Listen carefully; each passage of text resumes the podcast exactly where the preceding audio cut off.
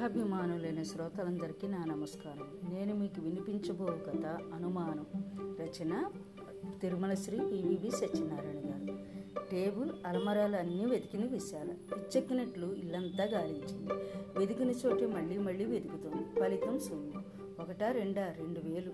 రెక్కలు వచ్చి ఎగిరిపోయాయి. గత రాత్రి సరికొత్త వెయ్యి రూపాయల నోట్లు రెండు టేబుల్ సొరుగులో పెట్టింది.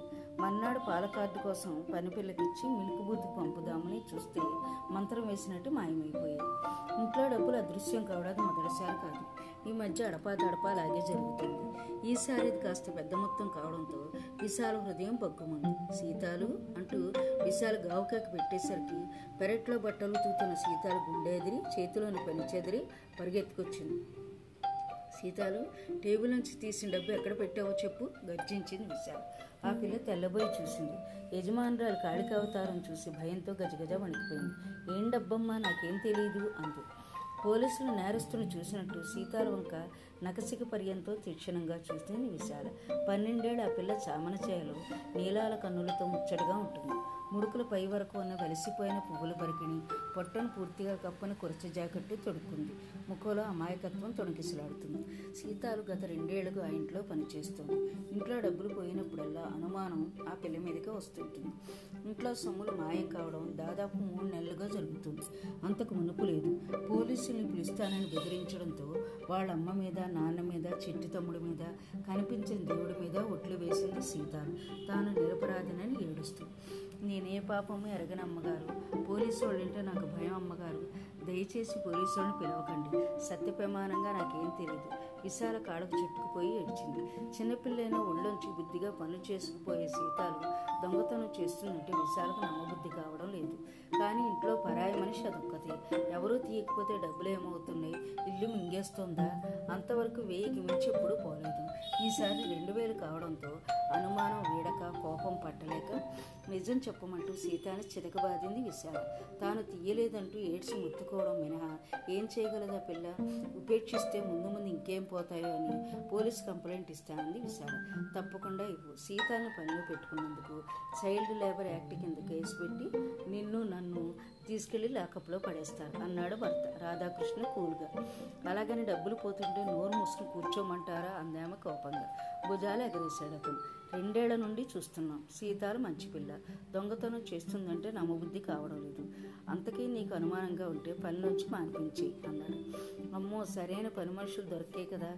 చట్టవిరుద్ధమని మీరు చెబుతున్నా వినిపించుకోకుండా సీతాలు మా ఊరి నుండి తీసుకొచ్చాను. ఇప్పుడు దీన్ని పంపేస్తే నా సమస్య మళ్ళీ మొదటికి వస్తుంది. అందామె గుండెపైన చేయి వేసుకుంటూ ఇక మీదట కాస్త జాగ్రత్త వహించి డబ్బులు ఎక్కడ పడితే అక్కడ పెట్టకుండా ఉంటే సరి అన్నాడు అతను ఎందుకైనా మంచిదని సీతను గంట కనిపెట్టి ఉండాలని నిశ్చయించుకుంది విశాల. రాధాకృష్ణ ముప్పై ఐదేళ్ళు ఉంటే ఓ ప్రైవేట్ కంపెనీలో పనిచేస్తున్నాడు. భార్య విశాల అతనికంటే ఐదేళ్ళు చిన్నది. ఆకర్షణీయమైన రూపం కలుపుగోరుగా ఉంటుంది. ఐదో తరగతి చదువుతున్న పదేళ్ళ శివుడు అంటే ప్రాణం ఇద్దరికి. రాధాకృష్ణకు పెళ్ళాం మీద ప్రేమ అనురాగం ఉన్నాయి. అయితే ఆ మధ్య కొన్నాడు అతను మదిని ఇచ్చిన అనుమానం ఒకటి కందిరీగలా కొట్టసాగింది. భార్య గుణవత్తని ఎరుగున్న కోతిలాంటి మనసు అప్పుడప్పుడు కళ్ళు తాగుతుంది. అందుకు కారణం ఎదురింటి కేశవరావు. కానీ ఇంట్లో లేని వేళలో అతను తన ఇంటికి రాకపోకలు సాగించడము ఈసారి కూడా ఎదురింటికి వెళ్ళి వస్తుండడమును.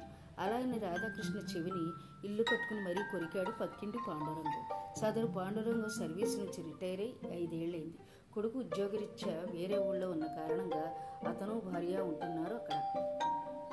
ముప్పూటులో కూర్చున్న తిన్నది అరగడానికి మార్నింగ్ వాకింగ్కి వెళ్ళొస్తున్నా మిగతా వేళల్లో ఏం చేయాలో తెలియక ఇరుగు పొరుగుల మీద పత్తేదారుతనం చేస్తుంటాడు. అతని సంగతి ఎరిగినా కాపలా కుక్కలా పడుంటాడు కదా అని అతని వయసు చూసి ఊరుకుంటున్నారంతా. నిజానికి విశాల గురించి రాధాకృష్ణ హెచ్చరించడంలో పాండురంగానికి దురుద్దేశం ఏమీ లేదు. వారి కాపురం నిలబెట్టాలన్న తపనే తప్ప ఆరంభంలో రాధాకృష్ణ పాండురంగం పలుకులను పెద్దగా పట్టించుకోకపోయినా విశాల మాటల్లో అప్పుడప్పుడు కేశవరావు పేర్లు దొరలడము ఎదురింటి అంకులు తనకు ఐస్ క్రీమ్ కొనిపెట్టాడను చాక్లెట్స్ ఇచ్చాడను శివుడు తరచూ చెబుతుండడము అతని బుర్రలో దెయ్యాల కార్ఖానా అని తెలిసింది. అది ఓవర్ టైం వర్క్ చేయడంతో భార్య అనుమానం వర్షాకాలంలో గోదావరి ఆనకట్టపైన నీటి మట్టంలో పెరగసాగింది. అయితే ఆమె నడతలు ఎట్టి మార్పు కానరాకపోవడంతో ఆమెను అనుమానించడానికి మనస్కరించడం లేదు. అలాగని అనుమానించకుండానూ ఉండలేకపోతున్నాడు. ఏబీసీ కంపెనీ మేనేజింగ్ డైరెక్టర్కి కొద్ది రోజులుగా తన అకౌంట్ మీద అనుమానంగా ఉంది. ఆ అకౌంటెంట్ ఎవరో కాదు రాధాకృష్ణ. ఆ మధ్య కొన్నాళ్ళుగా కంపెనీ వేసిన వర్క్ టెండర్స్ ఏవీ క్లిక్ అవ్వడం లేదు. వర్క్స్ అన్నీ మెయిన్ రైవల్ కంపెనీ అయిన ఎక్స్వై జెడ్కి వెళ్ళిపోతున్నాయి. అది అతి స్వల్పమైన తేడాతో ఎంత రహస్యంగా టెండర్స్ తయారు చేసినా తమ టెండర్ వాల్యూ వివరాలు ఎలాగో ఎక్స్వై జెడ్కి చేరిపోతున్నాయన్న అనుమానం చాలా కాలంగా పీకుతుంది ఎండీని ఆరా తీస్తే అకౌంటెంట్ రాధాకృష్ణకు ఎక్స్వైజెడ్ కంపెనీలో ఎవరో ముఖ్యమైన స్నేహితుడు ఉన్నాడని వారు తరచూ కలుసుకుంటారని తెలిసింది. టెండర్ తయారీలో ప్రముఖ పాత్రను వహించే రాధాకృష్ణపైన సహజంగానే అనుమానం రేగింది అతనికి. ఓ రోజు రాధాకృష్ణ ఆఫీస్ నుండి బయటపడేసరికి రాత్రి ఎనిమిది అయింది. రోజంతా కొత్త వర్క్కి టెండర్ ప్రిపేర్ చేసే పనిలో పడి ఉదయం వచ్చేటప్పుడు ట్రబుల్ ఇచ్చిన స్కూటర్ని రిపేర్ చేయించుకోవడం కుదరలేదు. సిటీ బస్ కోసం బస్ స్టాండ్ వైపు నడిచాడు. దారిలో వ్యక్తి వచ్చి రాధాకృష్ణను పలుకరించాడు. నేను ఎక్స్వైజెడ్ కంపెనీ ఉద్యోగిని. మీ ఫ్రెండ్ సునీల్ నన్ను పంపించారు. ఇవాళ రైల్వేస్ వర్క్స్కి మీరు తయారు చేసిన టెండర్స్ తాలూకు వివరాలు తెలుసుకురమ్మన్నారు. తాను అర్జెంటుగా ఊరికి వెళ్ళవలసి రావడం వల్ల నన్ను పంపించారు అన్నాడు. అతను పరీక్షగా చూశాడు రాధాకృష్ణ. ఈ సందర్భంగా మీకు మునుపటి కంటే చెప్పమన్నారు సారు. అన్నాడు ఆ వ్యక్తి మళ్ళీ. ఓసారి తటపటాయింపుగా చూసి నాతో రండి అంటూ తిరిగి ఆఫీస్ ముఖం పట్టాడు రాధాకృష్ణ. ఆ వ్యక్తి అనుసరించాడు. వాచ్మెన్ దగ్గర ఆఫీస్ కీస్ తీసుకుని తన రూమ్కి వెళ్ళాడు. అతన్ని కూర్చోబెట్టి తాను వాష్రూమ్కి వెళ్ళొచ్చాడు. తర్వాత టెండర్స్ ఫైల్స్ తీశాడు. అతను వాటిని చూస్తుంటే కొంతసేపటి తర్వాత కంపెనీ ఎండి హఠాత్తుగా అక్కడికి వచ్చాడు. అతన్ని చూడగానే రాధాకృష్ణ చటుక్కుని లేచి నిల్చున్నాడు. సార్ మన టెండర్ వివరాల కోసం వచ్చిన వ్యక్తి ఇతనే అంటూ తన ఎదురు కూర్చున్న మనిషిని చూపించాడు. ఎండి ఆ వ్యక్తంగ తీక్షణంగా చూశాడు. బెరుకుగా లేచి నిల్చున్నాడు అతను. సార్ ఎక్స్వైజెడ్ కంపెనీలో నాకు సునీల్ అనే క్లోజ్ ఫ్రెండ్ ఉన్నమాట నిజమే. కానీ మా కంపెనీల వ్యవహారాలు మేము ఎప్పుడూ చర్చించం. కేవలం వ్యక్తిగత విషయాలకి మా స్నేహం పరిమితం. అందుకే ఇతను సునీల్ పంపించాడు అనేసరికి అనుమానం వచ్చింది. ఇతను ఎక్స్పోజ్ చేసి దీని వెనక ఎవరున్నారో తెలుసుకోవాలనే ఇతను ఆఫీస్కి తీసుకొచ్చాను వాష్రూమ్ వంకతో బయటకు వెళ్ళి మీకు ఫోన్ చేశాను అన్నాడు రాధాకృష్ణ. ఎండి ఆగంతుకుడి వైపు తిరిగి ఏదో అడగబోయేంతలోనే మెరుపులా బయటకు పరిగెత్తాడు ఆ వ్యక్తి ఎన్నాళ్ళుగానో పేరుకుపోయిన ఎండి మదిలోని అనుమానపు మేఘాలు ఇప్పుడు చెల్లా చెదిరైపోయాయి నిజానికి రాధాకృష్ణ నిజాయితీని పరీక్షించేందుకు ఆగంతుకున్న అతని మీద ప్రయోగించింది అతను. రాధాకృష్ణ నిజాయితీని శంకించినందుకు పరిహారంగా అతనికి అవుట్ ఆఫ్ టర్న్ ప్రమోషన్ ఇవ్వాలని అక్కడికక్కడే నిశ్చయించుకున్నాడు ఎండి.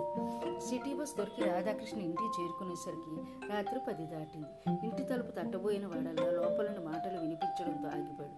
నా పాలిట దేవత ఉంది ఎదురుంటి కేశవరావు గొంతు కదా ఏం కాదు అనవసరంగా నన్ను ఆకాశానికి ఎత్తేయద్దు అంటోంది విశాల నవ్వుతూ. నీ మూలంగా మా కాపురం నిలిచింది. మా జీవితాలు మళ్ళీ చిగురించాయి. నీలాంటి చెల్లెలు దొరకడం నిజంగా నా అదృష్టం కేశవ్. అదేం మాట అన్నయ్య సుమతికి నువ్వంటే ప్రాణం. అందుకే నా మాటకు విలువిచ్చింది. మీ మధ్య వచ్చిన పొరపచ్చాలు వీడిపోయి మళ్ళీ ఒకటి కాగలిగారు అంటోంది విశాల. రాధాకృష్ణ మతిపోయింది. ఏదో అర్థం అయ్యి అవనట్టుంది అంతవరకు తన బుర్రలో కాపురం ఉంటున్న దెయ్యాలు పారిపోయాయి.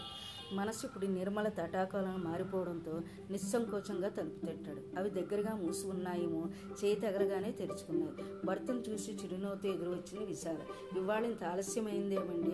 అంటూ కేశవరావు అతను విష్ చేశాడు. కేశవరావు తెచ్చిన స్వీట్స్లో ఒకటి భర్త నోట్లో కుక్కి అసలు విషయం చెప్పింది విశాల.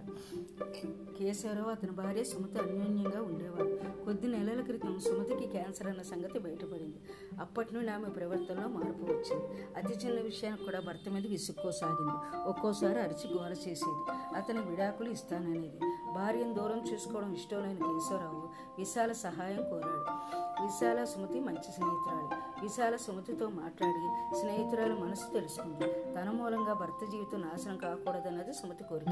కావాలని పిచ్చిగా ప్రవర్తిస్తూ తనపైన అతనికి అసహ్యం కలిగేలా చేసుకోవాలన్నది ఆమె ఉద్దేశం. అందువల్ల అతనికి విరక్తి కలుగుతుందని తాను మరణించాక మళ్ళీ పెళ్ళి చేసుకుంటాడన్నది ఆమె భావన.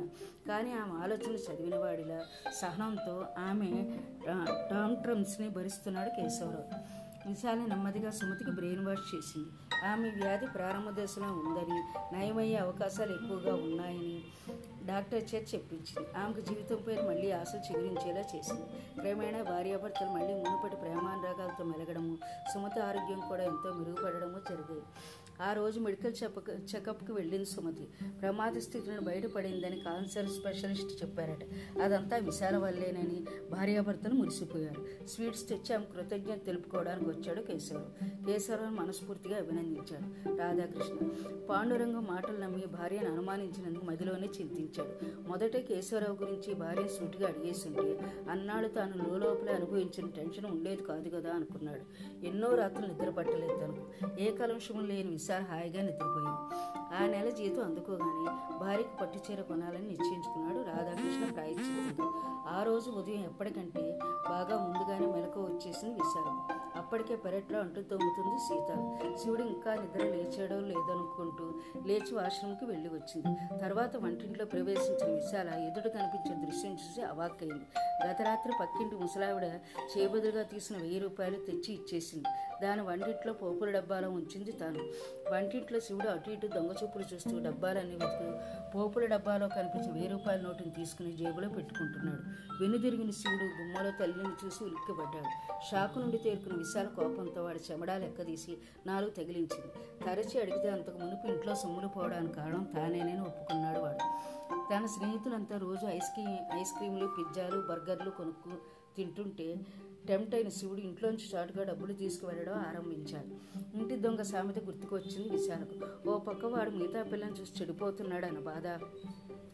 మరోపక్క అమాయకురాలైన సీతాల మీద అన్యాయంగా అభాండాలు వేశానని అపరాధ భావన ఆమెను కలిచివేసి తన అనుమానం శివుడి మీదకి ఎందుకు వెళ్ళలేదు? వాడు తన కొడుకన? పనిపిల్లే కదా అన్న చిన్న చూపుతోని లేదా?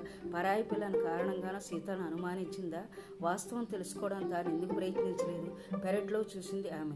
సీతాలు అంట్లు తోమిన చోట చీపురుతో తుడుస్తుంది. అన్నాడు పసిపిల్లలా కనిపించిన సీతాలు ఇప్పుడు పసిపిల్లలా కనిపించింది. కొడుకు నిర్వాకం భర్తకు తెలిస్తే ఏమవుతుందో ఎరుగును విశాల అందుకే అతని దృష్టిలో తీసుకు వెళ్ళదలుచుకోలేదు కొడుకును దగ్గర కూర్చోకుని సౌమ్యంగా తగు హితబోధ చేసింది. తన తప్పు తెలుసుకున్న శివుడు కూడా బేరమని ఏడ్చేసి ఇంకెప్పుడు దొంగతనం చేయనంటూ అమ్మతోడంటూ ఒట్టేశాడు. సీతాను పిలిచి బ్రే బ్రేక్ఫాస్ట్ పెట్టి దగ్గరకు వచ్చిన ఆప్యాయంగా తినిపించిన విశాల్. చైల్డ్ లేబర్ను గుర్చిన భర్త పలుకులు గుర్తు రావడంతో సీతాను కూడా కొడుకుతో సమానంగా స్కూల్కు పంపించి చదివించాలని ఇంట్లో పిల్లలా చూసుకుంటూ తనకు ఆడపిల్లలు లేని లోటును తీర్చుకోవాలని నిశ్చయించుకుంది. దొరికితే సర్వెంట్ మెయిడ్ని పెట్టుకోవాలని లేకుంటే సీతాల సాయంతో ఇంటి పని స్వయంగా చేసుకోవాలని నిర్ణయానికి వచ్చింది. అప్పుడు కానీ ఆమె మనసు తేలిక పడలేదు నా కథ శాంతం విన్నందుకు మీకు నా ధన్యవాదాలు.